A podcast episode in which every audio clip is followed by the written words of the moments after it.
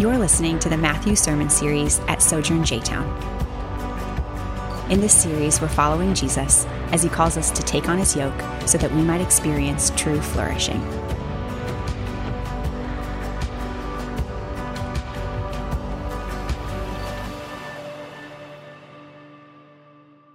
Uh, if we haven't met before, my name's Lisle.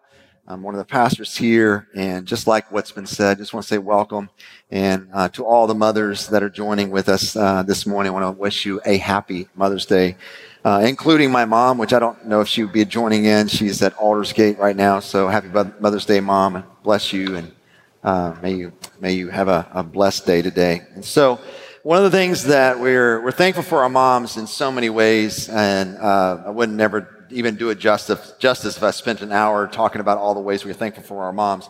But one of the things that we're very thankful for is uh, our moms, all of our moms, fielded a ton of questions uh, as we were growing up, especially in our younger years. I did a little research uh, this week and found out that on the average, a mom deals with 413 questions each week. Just think about that. 413 questions each week. That averages out to be 93 questions each day, which goes down to four questions every waking hour. Uh, I found another study that said this uh, four year old girls are the most curious. And I don't know if this is legitimate or not. You know, maybe you have a four year old at home and you're going, yes, this is for real. Uh, they say that four year old girls on average ask about 390 questions a day. Three 190 questions a day. That's averaging one question for every one minute and 56 seconds. And you wonder why you're tired. Amen? So, oh man. Uh, but here's what we kind of know when we think about questions. We know that kids have a tendency to ask questions, especially in the younger years, because they're extremely curious. Uh, and, and that's just part of how uh, God's created them to learn is they ask a ton of questions. But we also know this about questions that um, that asking um, and answering certain questions uh, will have a, a, way of defining and shaping your life uh, for a long time. So asking and answering, not not every question, obviously, uh, but there are certain questions that you ask and answer that have a way of shaping and defining your life. Um, think about college. Um, kind of making that decision where you end up going to college by asking where you're going to go to college and making that decision has a way of shaping and defining your life. Kind of making the decision on what kind of career you're going to step into and livelihood you're going to have, so to speak, has a way of shaping, defining you. Uh, when you ask that question, uh, will you marry me? And your answer to that question will have a way of shaping and defining your entire life. In this text, that we just read, these five verses, I would say is the most important question that Matthew asks in his gospel. And I would also lay before us, it's the most important question that you can ask yourself and answer because this question will define the rest of your life. So look at this. Look at starting in verse 13. It's interesting that Matthew kind of begins this little section by highlighting um, where Jesus and the disciples are. It says they're in the region of Caesarea Philippi, which uh, I think I've got a map here, but it's 25 miles north of where they have been kind of journeying, where they've been doing a lot of their work, which is, uh, if you're looking at the map around us, that, that, large body of water right in the middle there is the Sea of Galilee, where, where, where a lot of their work has uh, been happening. So they're 25 miles north of that. It's about two day journey. And they're right on the border of kind of like um, from sort of what they would say in this time the people of God, which would be the Jewish people, and the other people, uh, the rest of the world. They're right on the edge of that. And in this town, you will see, and here's another picture of it. Uh, it's kind of like the uh, hotbed for pagan worship and idolatry. It's like this city is embedded into this, this, this bank of rocks here. And and so on the, on the left there, you've got the, the temple of Caesar, where the worship of Caesar that time happened. And the, uh, and the kind of in between those two little temples, you have another area. It's, you can barely see it. It's like a little arch there. It's the, the temple for the Greek god Pan, which is uh, what this city originally was named after, the Greek god Pan. So you got the worship of the Greek god Pan there. And then you move on there and you've got, um, I'm sorry, I'm, I'm, blowing it here, I think. I got a little little map. Hang on a second. No, that's right. Yeah, and then the next temple next to that is the for the Greek god Zeus. So you've got, I mean, this just massive area where there's a ton of pagan worship and idolatry. And if you would look at the temple of Caesar, and you'll see it's it's a big cave, and right above it, if, if you would basically walk back into that cave, there is a spring that comes out of that cave, a massive spring that comes out of that. And in this time, they believed that this was the portal of the underworld. And that, not underwear, underworld. Uh, I felt like, almost sound like I said underwear there. Sorry about that. This is the portal to the underworld where uh, a site of demonic invasion into the world uh, came from. And this, this place, ironically enough, uh, where this, the site of this demonic invasion was called the Gate of Hades. And so it is here, right? He, here Jesus takes his followers 25 miles north to this city.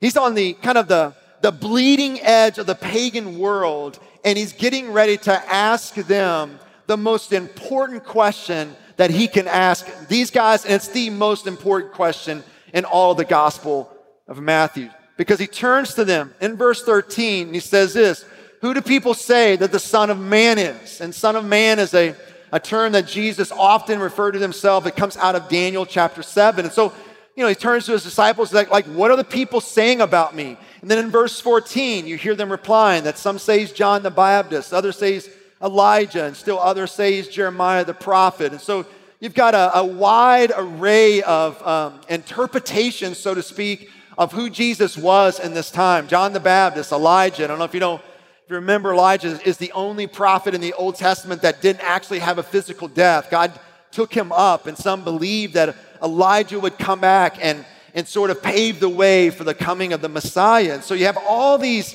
different opinions of who Jesus is. And the point that you need to see here is that um, everyone saw Jesus as more than just a Jewish rabbi. Like what they experienced with him, what they heard from him, the kind of healings he was doing. And just, you know, they realized that he's, he's more than just a, a itinerant preacher. He's more than a guy that's going around and healing people. He's, he's a prophet, but it feels like he's even more than that. That's why there's such a different array of opinions. And then Jesus says this in verse 15 after they kind of give like their interpretations of what people are saying about him he looks to his disciples and look what he says here. But what about you? And you in the original language here in Greek is plural. So in great Kentucky fashion, it would read like this. But what about y'all, right? Because that's what he's saying. He's looking at each of these disciples and saying, Who do you say I am? John, who do you say I am? Matthew, who do you say I am? Peter, who do you say I am? James, who do you say I am? Bartholomew, who do you say I am? Judas, who do you say I am? And then Peter in verse 16, kind of as um, sort of the, the representation of the group, as the spokesperson of the group, stands up and says this He says, You are the Christ, the Son of the living God. These two phrases need to be unpacked here just briefly here. So these are powerful things that, that Peter says. These are, these are words by faith that Peter would be able to say this. So the first one is he calls him the Christ. And remember, you know, Christ is not the last name of Jesus. I know we say that being goofy and silly, but it's good for us to be reminded of that. Jesus is not Mr. Christ, right? It's a title for him. So when, when Peter says, Jesus, you are the Christ, he's saying, you are the Messiah. You're the one that we've been waiting for. You're the fulfillment of what is read and written in Psalm chapter 2, where where God has promised that there would come a king that would usher into the kingdom of God, where what, you know, the will that is done in heaven would also be done on earth. And Peter is looking at Jesus saying, You are the one. You are the Christ, the Messiah. But he also says he is the Son of the living God, which this is, this is big for Peter to say. Peter is a, is a Jew, and for him to say, that this human being, right, he doesn't know the full gamut of who he is, but this human being is the Son of the living God. He is speaking and saying that Jesus has equal status with Yahweh, the God of the, of the Old Testament, the, the, the revealed God in Exodus chapter 2 of, of I am who I am. Like he's saying, You are that God. And it's, it's powerful for a Jewish man to say this, who, who even when they wrote the Old Testament in Hebrew, they wouldn't even they wouldn't even spell God's name out in full. They wouldn't even speak God's name. And so here is Peter looking at Jesus saying, You are the Son of the living God. I'm, he's giving equal status to Yahweh. And it's like, yeah, does Peter fully understand all that he's saying here? No, he doesn't. He, but he's learning as he has observed Jesus over these, you know, couple years that they've been together that there's something about him that he is more than a teacher, more than a prophet. The way he speaks, how he's healing people, people, people, people is that he, he's got to be kind of God in the flesh, is what Peter's declaring here. This is a massive statement of faith that Jesus say, You're the Messiah, you're the Son of the living God. That's why Jesus replies in such a strong, um, joyful way in verse 17 when he looks at Peter and he says this Jesus said, Blessed are you, happy are you, flourishing are you, Simon, son of Jonah. For this was not revealed to you by man, but my Father in heaven. In essence, all Jesus is saying is, Look, you, you didn't come up with this on your own. You didn't read this in the paper, so to speak, and figure out who I was. No, this is by the grace of God that He has come and help open your eyes to the very nature of who I am. And then He goes on in verse 18 and makes this profound statement about Peter as well as the church. Look what He says here. And I tell you that you, Peter, right, which kind of changed his name, goes from Simon, son of Jonah, to now his name is Peter. And on this rock I will build my church, and the gates of Hades will not overcome it. There's two phrases here that I think need a lot of explanation, and I want to do my best to kind of help you understand what's going on here because there is a ton of debate and discussion and books upon books that have been written upon this little last phrase of Peter, on this rock I will build my church, and the gates of Hades will not overcome it. So the first phrase, on this rock I will build my church. What in the world is Jesus talking about here? Well, this is what I believe Jesus is saying is that Jesus is looking to Peter and helping him understand that he's going to have a, a prominent foundational role in the start of the church. So Jesus is saying to Peter, you are going to play this, this very important, prominent role in the building of my church. Peter, whose name means rock, is, is Jesus' way of pointing to the foundational role that Peter will have, meaning that Peter is sort of like the start of the church here, not, uh, not as the first pope, so to speak. No, rather, he's the first to proclaim and preach Jesus as the Messiah and the Son of God. And so if you you know, fast forward all the way to Acts chapter 2, you will see after the Holy Spirit lands on them, who's the guy that stands up and preaches the very first message about Jesus? Thank you. Peter had one little answer in here. I love it. Yes, good. Yes, it's Peter. Peter stands up and in that moment preaches the gospel, basically saying Jesus is the Messiah, is the Son of the living God, and 3,000 people are saved. And in that moment, the church is birthed. And what I believe Jesus is doing is pointing to that reality. Like you are going to be a foundational rock to the church, the start of my church.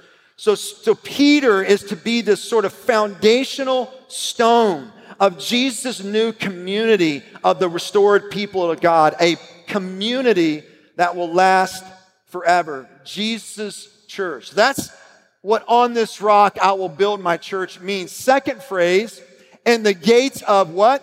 Hades will not come over it or not overcome it. And so Hades is a Greek concept of a murky underworld of death and evil. And in Jesus' day, it's the place and power of death and evil itself. And remember, where are these guys right now when he's making this, you know, this statement? They're in Caesarea Philippi, where the gates of Hades, so to speak, was. It's almost like he could point to it when he's saying this. On this rock, I'm going to build my church. And the gates of Hades pointing over there will not overcome it. That's why the New Living Translation translates it like this All the powers of hell will not conquer it. And what is it? The church. Dale Bruner, a, a New Testament scholar, wrote a great commentary on Matthew, says this Even the gates of death will not be able to withstand this church. Another scholar says it like this The doors of the world of death will not be stronger than the church. Jesus is powerfully saying that all the powers of death and evil will not overcome the church. And if I was in a room full of people, I would say amen with a question mark and a big, huge explanation point. So here, listen, Jesus is not saying that local churches will not close. He's not saying that. Jesus is not saying that Christians will not taste death, as we've seen many do during this pandemic. And every year, people are martyred for their faith. He's talking about the people of God, the body of Christ, not being overthrown or destroyed, and ultimately one day rising from the dead. I love how J.C. Ryle says this The church may be persecuted, oppressed, imprisoned, beaten, beheaded, and burdened, but the true church is never altogether extinguished. It rises again from its afflictions. It lives on through fire and water. The Pharaohs, the Herods, the Neros have labored in vain to put down this church. The true church outlives them all and sees them buried, each in his turn. The church is a bush which is often burning, yet is not consumed. Amen. And here we are, 2,000 plus years later, on the other side of the world. And the church is still thriving, growing, and moving forward. Here's what Caesarea Philippi looks like today. Here's a couple pictures for you. Here's another one. That's it. Where's the worship of Caesar, right? Most of us, even if we're not Christians, would laugh at that. Where's the temple of Pan? Gone. Where's Rome, this massive empire at this time? Gone. Pan, Caesar, Roman Empire, all gone. But what still remains? the church, the church of Jesus Christ, the Lord, the, the Son of the living God. It is alive, it's advancing, it's thriving, even in the midst of a worldwide pandemic.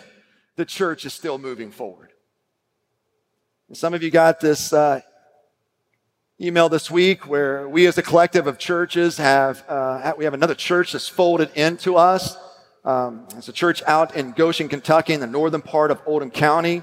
Um, and Chad Lewis and a team of them from East are going to go and kind of revitalize this church, Lord willing. They've called it Sojourn Church North. And so I don't know how this is all going to work. I mean, they're starting sort of from scratch and they can't even gather in person. And so, how in the world is this thing going to get off the ground? I don't know, but the Lord has opened a door for us to step in and continue to multiply his work. When I think about the you know, Storyline Church, as we'll be launching their team out in the middle of June, and Josh and his team will be moving out there to St. Louis to start this new church. Josh and I have had these conversations leading up to this, going, man, is this wise? Should we do this? Should we not do this? I mean, we're in the middle of a pandemic. How, how's this going to happen? And we both have said, well, you know what? Like, this is the call of God on your life, and we affirm this. And there are there are multiple things that we have seen over the last few weeks that continue to say, yes, move forward, move forward. A crisis does not negate the call. And so this, this church is going to start, and a part of the story of Storyline is that we started this church in the middle of a worldwide pandemic, right? The irony and the humor of that. But here's where our confidence lies not in that this is Josh's church or this new work that we're doing in Oldham County is Chad's church. No, this is Jesus' church.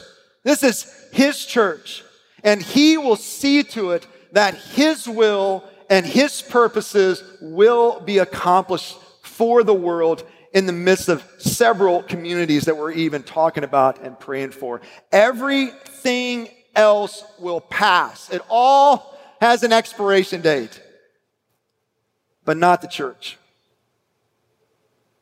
On this rock, I will build my church, and the gates of Hades will not overcome it. That's what he means by that. So look, here's, here's the thing. Here's where I kind of want to want to land. I think there's a sermon in and of itself about the movement, advancement, the power of the church. But I just want to land with the question that this entire story is centered around. Because most, um, most commentators would say this that, that this question is sort of the fulcrum point of the entire book of Matthew, it's, or the kind of the hinge, the central point of the book, not because this question falls, uh, you know, right in the middle of the book. No, because everything that's leading up to this question is, is kind of moving toward Jesus turning to his disciples and saying, Who do you say I am? And then everything that follows this question is kind of helping unpack more clearly and fully what in the world does that mean? So, this, in essence, what Matthew is doing here, it's kind of a, a literary place, so to speak, where he wants the, the readers and us, the hearers of this word here in 2020, you and me, to let Jesus ask us the very same question Who do you, not, not the disciples, not your family, not your friends, not your neighbors, not your church, so to speak, but specifically, who do you say Jesus is? And how you answer this question, I would put before you, will, will shape and define the trajectory of your life. It's the most important question that you can answer because the most important thing about you is your vision of God. So in essence, because of the where this question lands, Matthew is wanting us to hear Jesus ask us the same question Who do you say I am? In A.W. Tozer's book called The Knowledge of Holy, he says this What comes into your mind when you think about God is the most important thing about you. So take a minute. What comes into your mind when you think about God?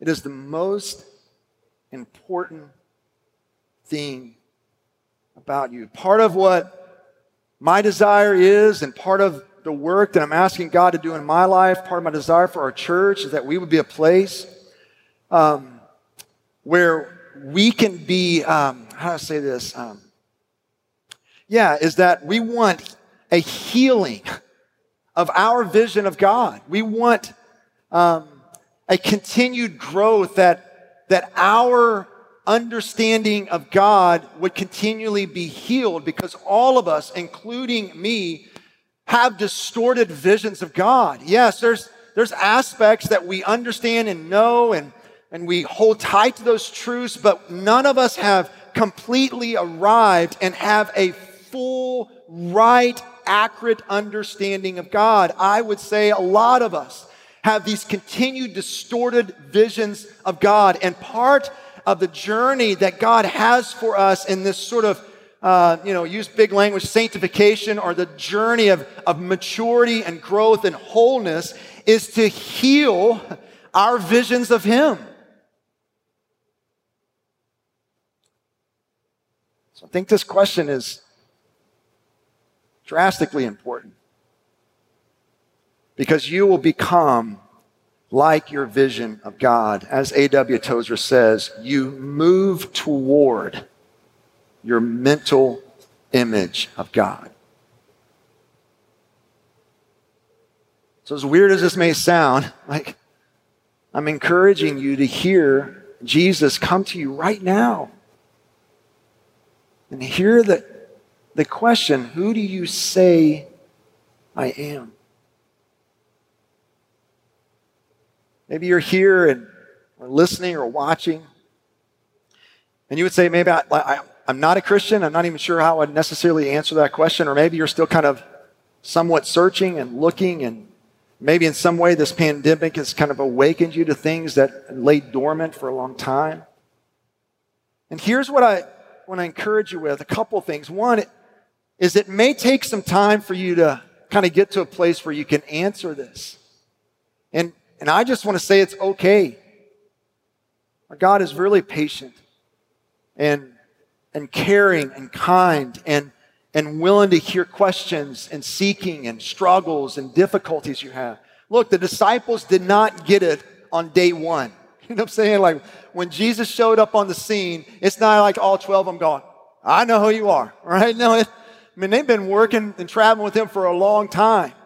And it's here that, that finally they're sort of not fully getting it, but they've been watching Jesus do a lot of Messiah things and they're starting to kind of connect some dots on who this person really is. And so I'm just encouraging you, like, it may take time and our God is very patient. But secondly, I want to encourage you and just say, look, do not let fear keep you from asking and seeking an answer to this question. Sometimes we have a tendency to dismiss, downplay, ignore, numb, push this aside, like this isn't a big deal. I don't have to answer this right now. And I would say that the reason why that is, or probably the driving emotion that's driving this kind of dismissal, so to speak, is because we're afraid, we're fearful. What does this mean for my own life? Where, where is this going to take me? And I'm just encouraging you do not let fear keep you from asking and seeking an answer to this question Who do you say Jesus is? Because I am convinced, and I say this a lot, um, the way of life that Jesus lays out before for us is not the easy life. It's not. It's, it's hard. It can be confusing. Um, it's sometimes a real struggle, but it is the good life. It is in Him and through Him that life is found. The vision that our secular world gives to us, man, it will always always leave you wanting. It will never fulfill. It will never lead to your flourishing. So don't let fear keep you from asking and answering this question. May you hear Jesus this morning say, Who do you say I am?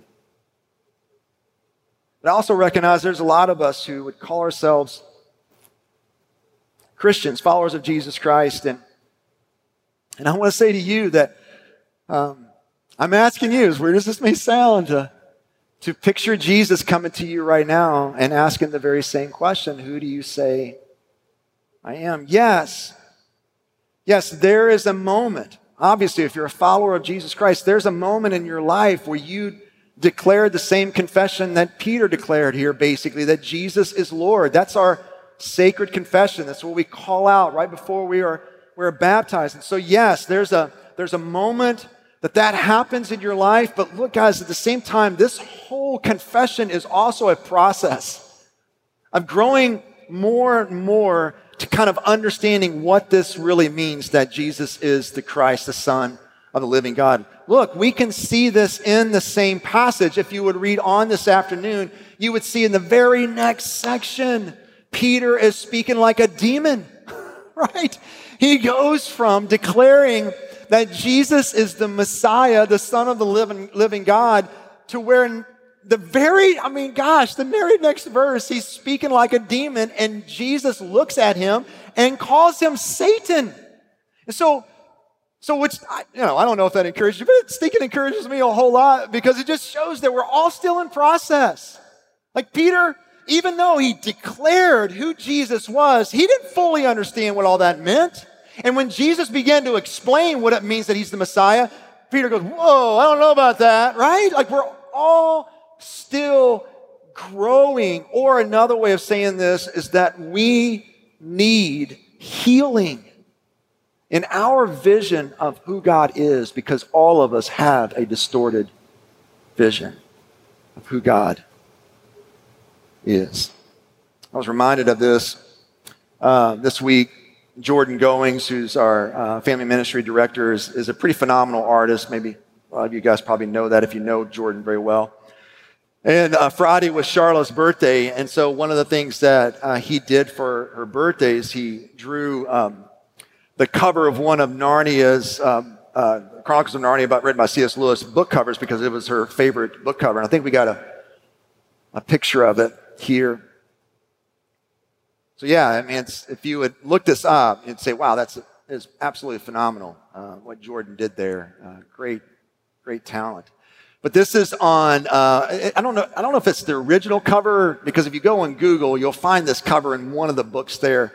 Uh, but this is the cover for The Lion, the Witch, and the Wardrobe. And it was interesting that one of the reasons why Charla loves this book cover is because Aslan, who's the great lion there, uh, is playing with, with the kids, having fun with the kids. And so Aslan, and if you don't know this in the Chronicles of Narnia series, is a representation of Jesus.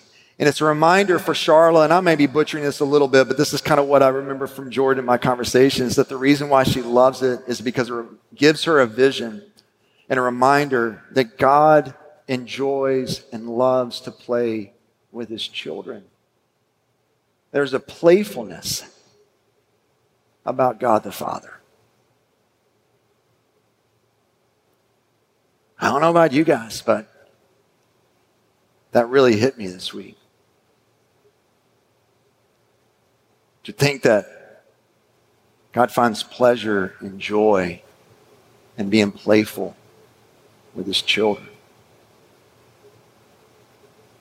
Like all of us have aspects in our own souls where we need continued growth and healing of how we understand and see God. All of us do.